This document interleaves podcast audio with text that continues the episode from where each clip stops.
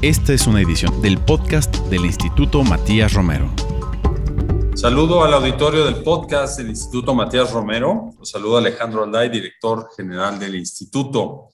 En nuestro capítulo de esta semana del podcast vamos a tratar un tema pues, que es de absoluta actualidad. Me refiero a los acontecimientos de Medio Oriente y en particular los acontecimientos entre Israel y Palestina y sus repercusiones geopolíticas en el corto plazo y también en el mediano y largo plazo.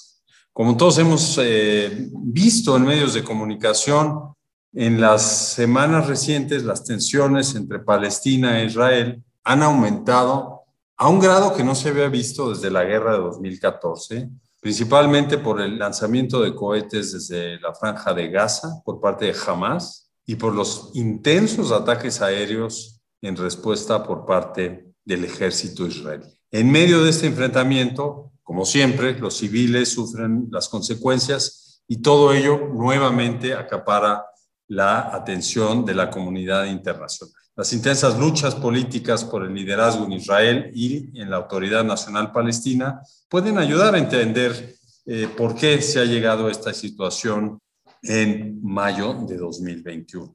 Tras décadas de este conflicto, aún no se han logrado construir las condiciones de paz y seguridad que permitan la coexistencia de dos pueblos y que garanticen la estabilidad en la región, a pesar de los varios esfuerzos e iniciativas que se han eh, diseñado para dar viabilidad a una solución de dos estados, conforme fue aprobada por Naciones Unidas desde el 47 para ayudarnos a comprender este nuevo capítulo de tensión entre Palestina e Israel, tenemos el enorme gusto de contar con un experto en, la región, el embajador Jorge Álvarez Fuentes, diplomático mexicano, miembro de COMEXI, que tiene una amplia experiencia en el Medio Oriente. Embajador Jorge, muchas gracias por estar con nosotros nuevamente. Encantado de estar con ustedes y de participar en el podcast del Instituto. Vamos a hablar sobre las causas eh, internas de la reciente escalada en el conflicto. Desde luego existen factores internos de ambos lados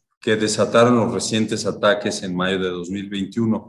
Comenzamos por Palestina, embajador. ¿Cómo se equilibran fuerzas entre la Autoridad Nacional Palestina y el Hamas? Mira, hay que partir de la base que el liderazgo palestino eh, viene arrastrando desde hace años, prácticamente décadas, un proceso en donde hay distintas facciones. Conocemos, por supuesto, el caso de Al-Fatah, el partido que encabeza el presidente Mahmoud Abbas, pero también hay que entender que la lucha entre las facciones ha llevado a un escenario particularmente complejo. Desde 2007 jamás se hizo del el gobierno, de la autoridad dentro de la franja de Gaza. Es importante subrayar que estamos hablando de los territorios ocupados por Israel.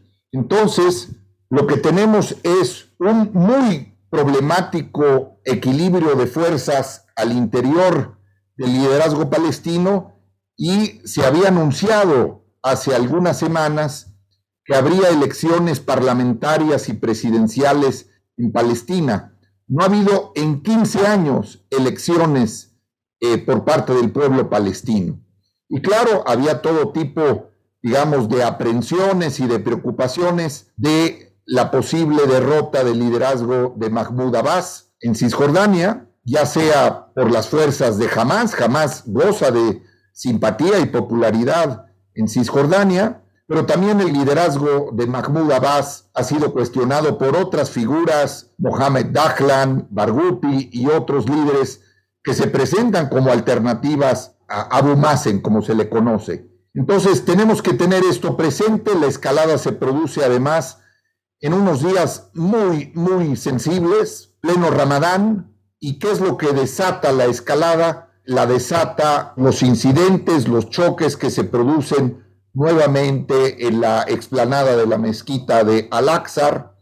Y esto debido a que Israel decide en una constante campaña de expansión de Judía, digamos, de hacer cada vez de la ciudad vieja un territorio ocupado por colonos judíos, la ocupación de uno de los barrios de la ciudad antigua, produce una serie de choques. ¿Qué es lo que va a desatar que efectivamente se produzca los ataques con cohetes desde la franja de Gaza y la respuesta desproporcionada por parte de las fuerzas de Israel? Ahora estamos en un nuevo capítulo de un escenario enormemente complejo, porque también por la parte israelí, acordémonos que van en cuatro elecciones que no han arrojado sino la evidencia de que en la sociedad israelí hay una tremenda polarización y el liderazgo de Netanyahu está además cuestionado por los procesos que enfrenta por corrupción, por abuso de poder. Entonces, pues tenemos, como suele ocurrir en el Medio eh, Oriente, una serie de ingredientes sumamente explosivos. Gracias, embajador. Desde luego no podemos olvidar o dejar fuera del análisis este contexto político que también desde Israel enfrenta el gobierno de Benjamín Netanyahu en los últimos meses. Tú has mencionado pues, los distintos procesos internos de rendición de cuentas, de corrupción, y en alguna medida eso puede explicar el uso tan desproporcionado de la fuerza en este momento en contra de los palestinos, ¿no? Yo pienso que sí, porque hay que tomar en cuenta que, digamos, el que ha sido el contrincante en los procesos electorales es hoy el ministro de Defensa, con el cual eh, Netanyahu tiene plena coincidencia, porque también hay que poner en contexto, para jamás la existencia del Estado de Israel es inaceptable, a diferencia del liderazgo de Al-Fatah, de la Autoridad Nacional Palestina, que sí está en la lógica de dos estados. Muy bien, pues es importante para poder analizar todos los hechos y todos los factores que inciden en ellos al momento de ver una situación tan compleja como esta. En cuanto a la reacción internacional, pues la comunidad internacional, como siempre lo hace, ha llamado en su gran mayoría a respetar el marco multilateral, la propuesta de solución de los dos estados, pero realmente qué efecto tienen las condenas de la comunidad internacional ante las continuas violaciones que vemos de derecho internacional, del derecho internacional humanitario, porque en medio de todo esto, como se mencionaron al principio, pues están las víctimas civiles Hemos visto eh, afectados en los campos de refugiados, civiles del lado israelí, niños que estaban bajo programas de cooperación, que perdieron la vida algunos de ellos. Entonces, ¿cuál es realmente, embajador, el efecto de todas estas condenas? Mira, yo pienso que el efecto es cada vez menor. Ha ido perdiendo efectividad los posicionamientos, las declaraciones, las posturas, aún por parte de los países que tienen mayor influencia en la región. Yo creo que hay que partir de la base de que el Medio Oriente viene de tiempo atrás viviendo un proceso de dislocación. ¿A qué me refiero? A que prácticamente ninguno de los países, ninguna de las subregiones en el Medio Oriente ocupa el lugar que tenía hace relativamente poco. Volteemos a ver lo que pasa alrededor del meollo del conflicto palestino-israelí. Volteamos a ver a Siria, volteamos a ver a Egipto, volteamos a ver a Libia y en general. Entonces, lo que hemos visto es que las condenas ante una nueva escalada se dan, uno, cuando Estados Unidos, después de los cuatro años de la administración de Trump, realmente es manifiesto que dejó de funcionar el GPS de los Estados Unidos en la región. ¿A qué me refiero? Al sistema de posicionamiento de los Estados Unidos, porque la idea de que los Estados Unidos era un honest broker, ya la verdad es que no existe más. Trump tomó una serie de decisiones que no han sido revertidas ni van a ser revertidas por el gobierno de Biden, por ejemplo, moviendo su embajada a Jerusalén, pero también tomando una serie de decisiones en donde algunos analistas, y creo que les asiste en parte la razón, la política exterior de los Estados Unidos hacia el Medio Oriente la ha venido dictando Benjamín Netanyahu más que los presidentes Trump y Biden. Fíjate qué significativo el presidente Biden no había hablado en los primeros ciento veintitantos, casi ciento treinta días de gobierno con el líder palestino. Por supuesto que lo había hecho con Netanyahu. Entonces, hoy hay una circunstancia en donde vemos que han pasado más de dos semanas, estamos viendo que se acaba de lograr con enorme dificultad una tregua, porque es un cese al fuego que es en realidad nada más calmar las acciones ofensivas por las dos partes, que en realidad se debe a la diplomacia egipcia. Yo creo que los americanos más bien confiaron en que los egipcios, que tienen la mejor posición y las mejores capacidades diplomáticas, la lograran. Y lograron esto, pero ya, como tú bien señalas, el número de víctimas civiles es enorme. Los americanos habían tomado una decisión interesante. Lo único significativo que Estados Unidos con Biden en la Casa Blanca había hecho fue reanudar la ayuda financiera a la honra al organismo de Naciones Unidas para los refugiados, que Trump les cortó toda la ayuda y todo el financiamiento. Pero claro, seguimos teniendo una circunstancia en donde no solo Estados Unidos, Francia, el Reino Unido, en general la Unión Europea, se han vuelto cada vez más cautelosos porque hay una profunda decepción y las perspectivas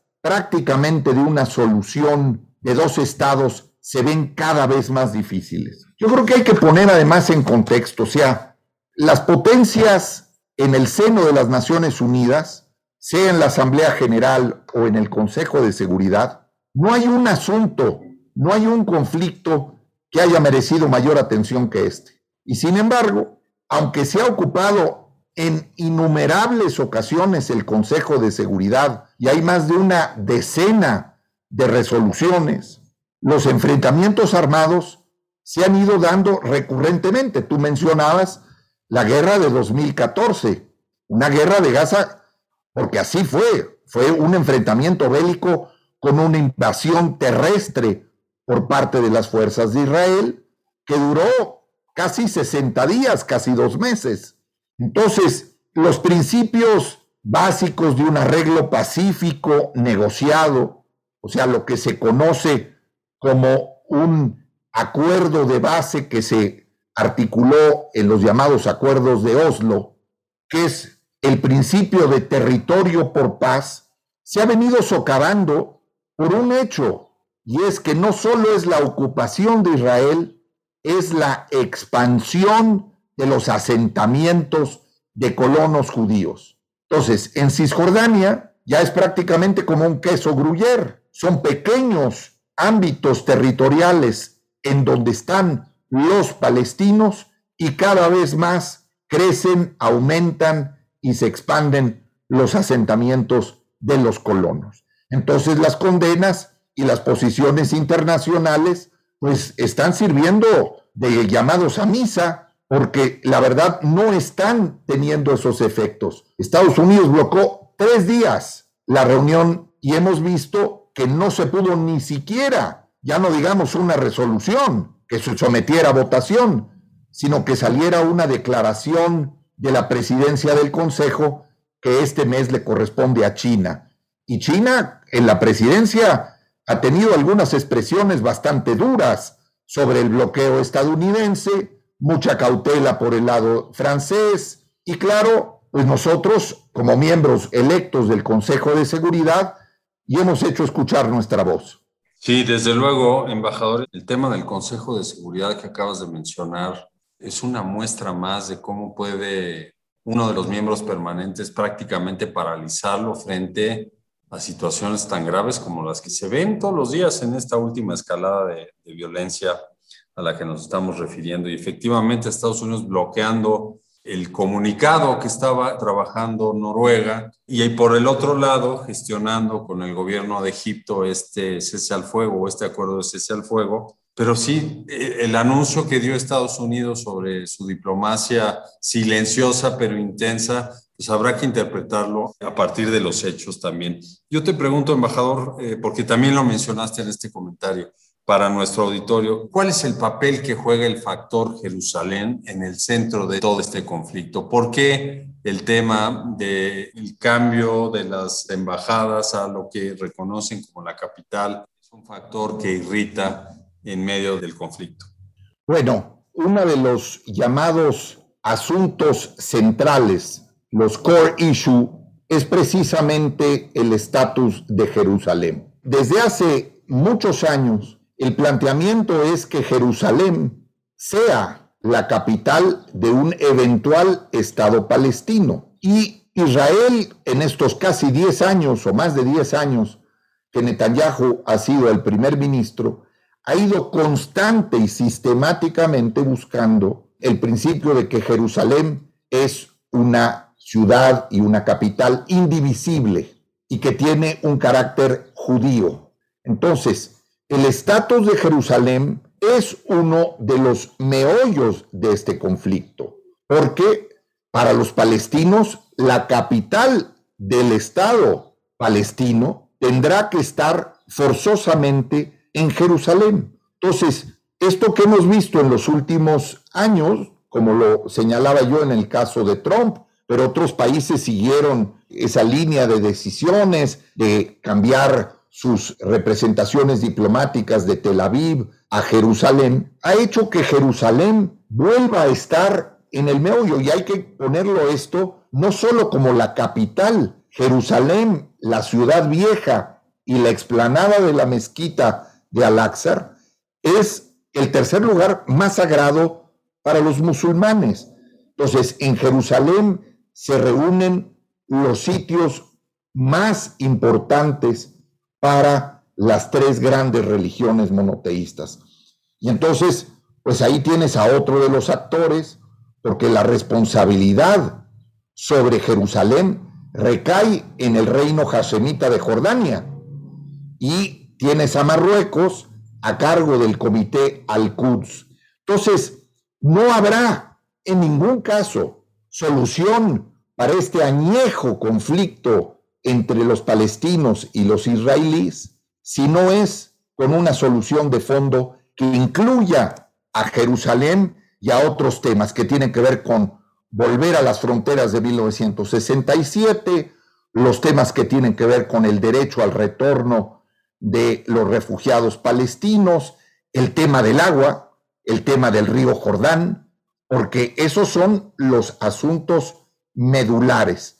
Pero Jerusalén es sin duda la piedra de toque y es la manzana de la discordia. Pues ahí la explicación eh, clara y concisa por parte de un experto sobre este papel que tiene Jerusalén en el centro del conflicto en el Medio Oriente. Fíjate, yo agregaría ahí un elemento que me pareció muy acertado en la intervención del representante permanente de México, el doctor Juan Ramón de la Fuente.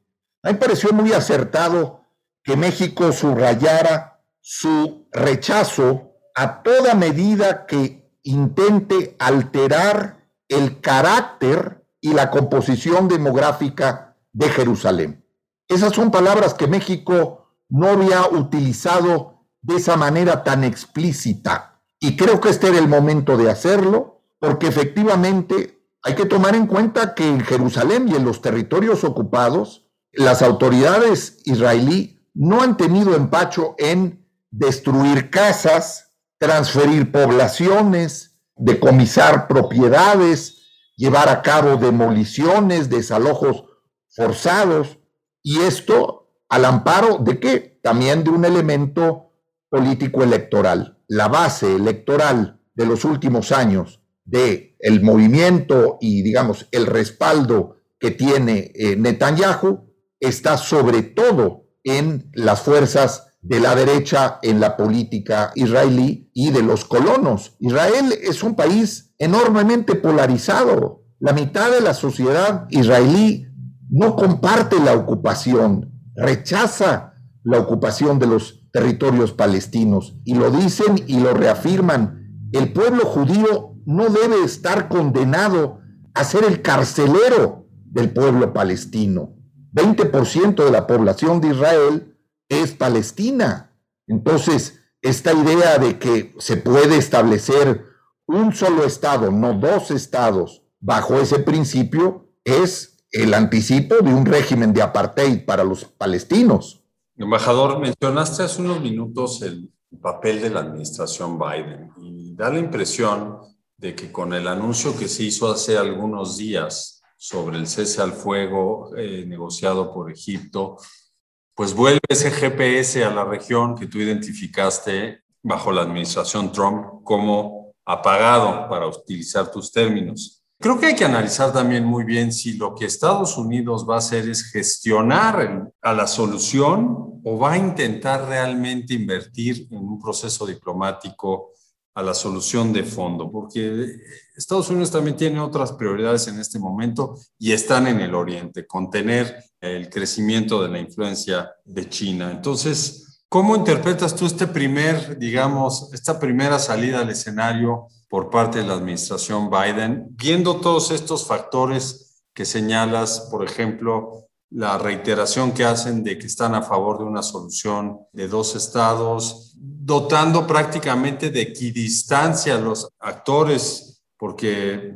pues puso a Hamas y al gobierno israelí en términos muy similares y le dice a los palestinos pues que sí va a invertir en la reconstrucción, pero a los israelíes les garantiza que les va a ayudar a, fortalecer el paraguas antimisiles. Entonces, ¿cómo lo interpretas tú? Mira, yo lo interpreto de la siguiente manera. Yo creo que Estados Unidos, en la administración Biden, está haciendo un esfuerzo muy eh, importante, pero está en un proceso de reconstrucción de muchas de sus capacidades. Hoy por hoy, yo no veo que esté en condiciones realmente de llevar a cabo una labor protagónica de inversión. Lo veo en un proceso de gerencia de un conflicto, entre otras por una serie de cambios muy profundos en los últimos años. El Departamento de Estado, con el secretario Blinken, tiene una enorme tarea de reconstrucción.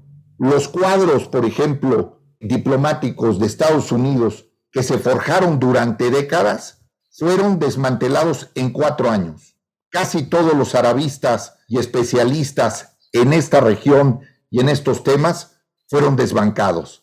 Pero también hay que ver otras cosas. Los Estados Unidos ya no tienen su GPS geopolítico con el Medio Oriente, un componente como el que lo tuvo durante décadas en relación a los hidrocarburos. Hoy Estados Unidos no depende del petróleo del Medio Oriente. Le importa más y es mucho más importante hoy en su escala de prioridades las tensiones con Irán, por ejemplo. Entonces, si vemos los temas que tienen que ver con energía y defensa, el fin de la dependencia del petróleo de la región y el desarrollo institucional, yo creo que esta primera señal de la administración Biden es que no va a ser business as usual, pero tampoco puede ser a new business, un nuevo deal, un nuevo arreglo, porque no tiene con qué, no tiene la manera de, de hacerlo. Y en ese sentido, Netanyahu está poniendo a prueba, está poniendo a prueba hasta dónde la administración Biden quiere, puede hacer.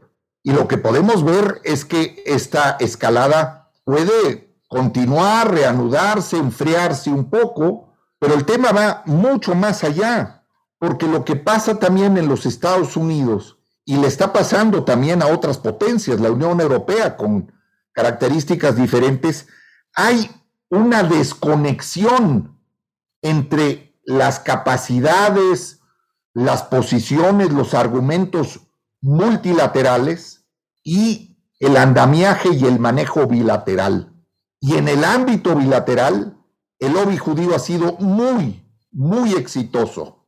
Pensemos por un momento, Israel logró en los últimos meses de la administración Trump establecer ya formalmente relaciones con los Emiratos, lo que se sabía que los contactos con Arabia Saudita hoy están a la luz del día, con el caso de Marruecos y de otros. Entonces, yo creo que aquí lo que está pasando es que para los países con los que Israel tiene un acuerdo de paz, Jordania y Egipto, son los más preocupados, son los más preocupados porque han visto cómo se ha ido erosionando Estados Unidos puede ser un honest broker, puede hoy realmente fijar esos términos, pues hoy, entre otros, hay el desarrollo ya más avanzado de una federación rusa que ha sido capaz de jugar sus cartas en la región y que no es un factor menor. Entonces, yo sí creo que hay aquí además un elemento que está en la psique estadounidense, que es pensar en cualquier involucramiento de tipo militar de los Estados Unidos en el Medio Oriente es simplemente inexistente. No troops on the ground. Eso está claramente ya afirmado y por lo tanto los desafíos a los intereses estadounidenses más bien están en manos del gerente y no en manos del presidente. Bien, Jorge, muy interesante esto porque precisamente uno de los grandes anuncios de la administración Biden al llegar fue pues, el retiro de todas las tropas de Afganistán que habían estado ahí durante 20 años aproximadamente y sí, difícilmente la sociedad podría apoyar por lo menos en una primera instancia otra participación militar. Pero veamos cómo se desarrollan las cosas también, porque los intereses que tienen pues están siempre de por medio. Ahora tú nos aportas datos muy interesantes sobre las necesidades y las dependencias de, Estados Unidos de la región. Pero a ver, mencionaste algo que me, me, interesaría que elabores un poco más. Hablamos sobre implicaciones y consecuencias regionales en el corto y en el mediano plazo. ¿Qué repercusiones desde la geopolítica se pueden esperar después de estos acontecimientos entre Israel y Palestina, considerando que hay otros focos de, tensión en Medio Oriente, con un Estados Unidos que, como tú señalas, podría no ser un honest broker. ¿Qué puede pasar en estos otros focos de tensión? Cuando vemos también el Consejo de Seguridad, pues muy endeble, creo que aquí es importante resaltar las críticas que hicieron varios países, entre ellos México, para atender una situación caliente a la vista de todo el mundo.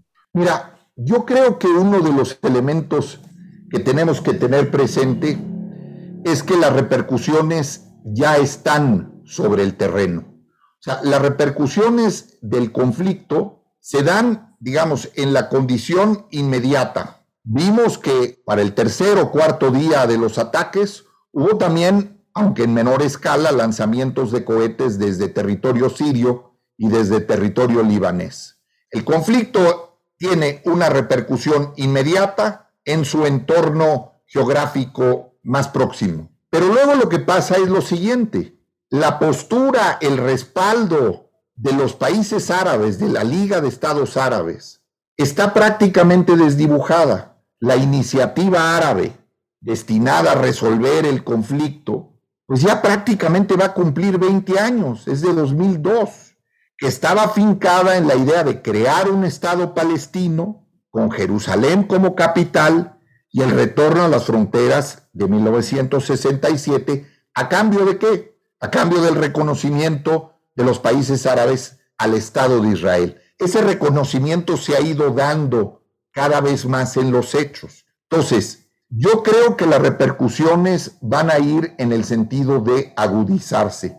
Lamentablemente no podemos pensar que son las últimas dos semanas, otras dos muy terribles semanas en el Medio Oriente. En el Medio Oriente no hay semanas fáciles, no hay semanas en donde no haya efectivamente hechos graves. Entonces, el realismo político, el liderazgo político hoy en el mundo árabe, pienso en el liderazgo saudita, con un joven príncipe heredero que pues en realidad es quien lleva de facto las riendas del principal aliado de los Estados Unidos, como es Arabia Saudita, pero pensemos en los emiratíes, en el liderazgo jordano. Jordania acaba de pasar por un momento, digamos, una situación, un cuestionamiento sobre un liderazgo interno difícil sobre el rey Abdullah II. Y claro, tenemos muy instalado en Egipto al presidente al-Sisi, al antiguo mariscal, y vemos entonces que están muy extraviados los derechos inalienables del pueblo palestino, porque son derechos que efectivamente tienen ese carácter inalienable, o sea, el derecho a ocupar un territorio, a poder establecer un Estado. Y eso lo vemos reverberando en los conflictos en el Yemen, por ejemplo, lo vemos en el caso de Argelia, lo vemos en el caso de Libia y lo vemos también en un Medio Oriente que lejos está de ser un Medio Oriente que trace un camino. Entonces, la apuesta en muchos sentidos es que el status quo va a prevalecer o tenderá a prevalecer. Y el status quo es de una mayor conflictividad y de mayores enfrentamientos, inclusive porque hay cuestionamientos internos. ¿Dónde estamos hoy en el caso de la juventud palestina? Para muchos jóvenes palestinos, hoy pues es un nuevo capítulo para lanzar globos incendiarios, para enfrentarse en una marcada desproporción con las fuerzas de defensa de Israel, pero sobre todo lo que vemos es una profunda frustración, una enorme desesperanza. Los palestinos sienten y resienten el abandono de la comunidad internacional. Acuerdos van, eh, resoluciones vienen y los palestinos lejos de ir hacia adelante. Yo nunca me olvidaré de una conversación interesantísima con Saeb Erekat, que murió hace algunos meses el principal negociador de los últimos años de Palestina, que me dijo, mire embajador, para nosotros los palestinos, esto que vivimos, la ocupación, no puede ser la razón de vida, no puede ser. La ocupación tiene que ser algo que resolvamos y que se acabe. El fin de la ocupación es, a mi modo de ver, el axis de esto. Y hoy por hoy, si vemos eso, ese es también el tema que está rondando en el Medio Oriente, que está rondando respecto de la ascendencia, influencia de Irán, el papel que juega Rusia, inclusive los intereses chinos. China no ha dejado sus intereses del mismo tamaño. China hoy tiene más intereses en el Medio Oriente que los ha tenido nunca. Gracias, embajador. Pues claro, los derechos inalienables es un punto de partida no negociable, además. Imaginemos que esto sucediera en cualquier otra región del mundo y quizá la atención sería inmediata y la solución requeriría de mayor energía y pericia de, de la comunidad internacional. Pero entonces, por lo que nos dices, la propuesta de la Liga Árabe no tiene viabilidad, el Consejo de Seguridad paralizado, la Asamblea General, pues a nivel de discursos, pero no podemos pensar que esto no tenga remedio nunca, ¿no? No, exacto, no podemos renunciar a eso. Veamos tres puntos. Uno, se habla del derecho que tiene Israel a defenderse. Es un derecho que, digamos, no se compadece, no es equiparable, no tiene un correlato directo, a pesar de que, claro, en las manifestaciones de respaldo a Israel es prácticamente un mantra el derecho de Israel a defenderse cuando es agredido.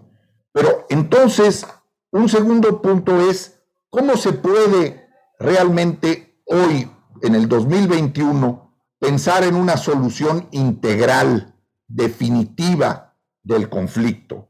Con una premisa, que esa es la premisa de que en los derechos inalienables del pueblo palestino es a tener un Estado. Y eso solamente se puede lograr si política y económicamente es viable eso, conviviendo con el Estado de Israel. Yo creo que es claro que parte del proceso de disputa por el liderazgo palestino, haya elecciones o no las haya en un futuro cercano, es cómo convivir, cómo vivir en el mismo territorio que Israel con fronteras seguras, internacionalmente reconocidas, con arreglos que permitan efectivamente avanzar. Y entonces, otro de los elementos que está ahí es, ya no es posible la solución de dos estados, es posible retomar el proceso de negociaciones. Los palestinos y los israelíes tienen años de no sentarse juntos en la misma mesa ha habido diálogos. Ahí está el cuarteto. Ahí están Naciones Unidas, Rusia, eh, la Unión Europea, buscando. Por eso también me pareció importante que la posición de México en la última reunión del Consejo fuera en ese sentido, no solo de señalar de manera crítica y lamentar que el Consejo de Seguridad no haya sido capaz de atender, sino también llamar al cuarteto. El cuarteto también tiene ahí una responsabilidad. México ya había enunciado en enero, en la reunión trimestral sobre Medio Oriente, que corresponde a las Naciones Unidas la labor también de acercamiento. Los señalamientos del secretario general no dejan la menor duda. Hay no solo que lograr un cese al fuego, hay que lograr una solución de fondo. Y eso significa que una de las partes que tiene mayor responsabilidad, Israel es, es la potencia ocupante, tiene más responsabilidades porque debería de abstenerse de realizar todas esas acciones que contrariamente ha venido realizando, ampliando los asentamientos, eh, ignorando, desafiando una serie de resoluciones y que entonces le apuestan a que la paz sea la permanencia del status quo.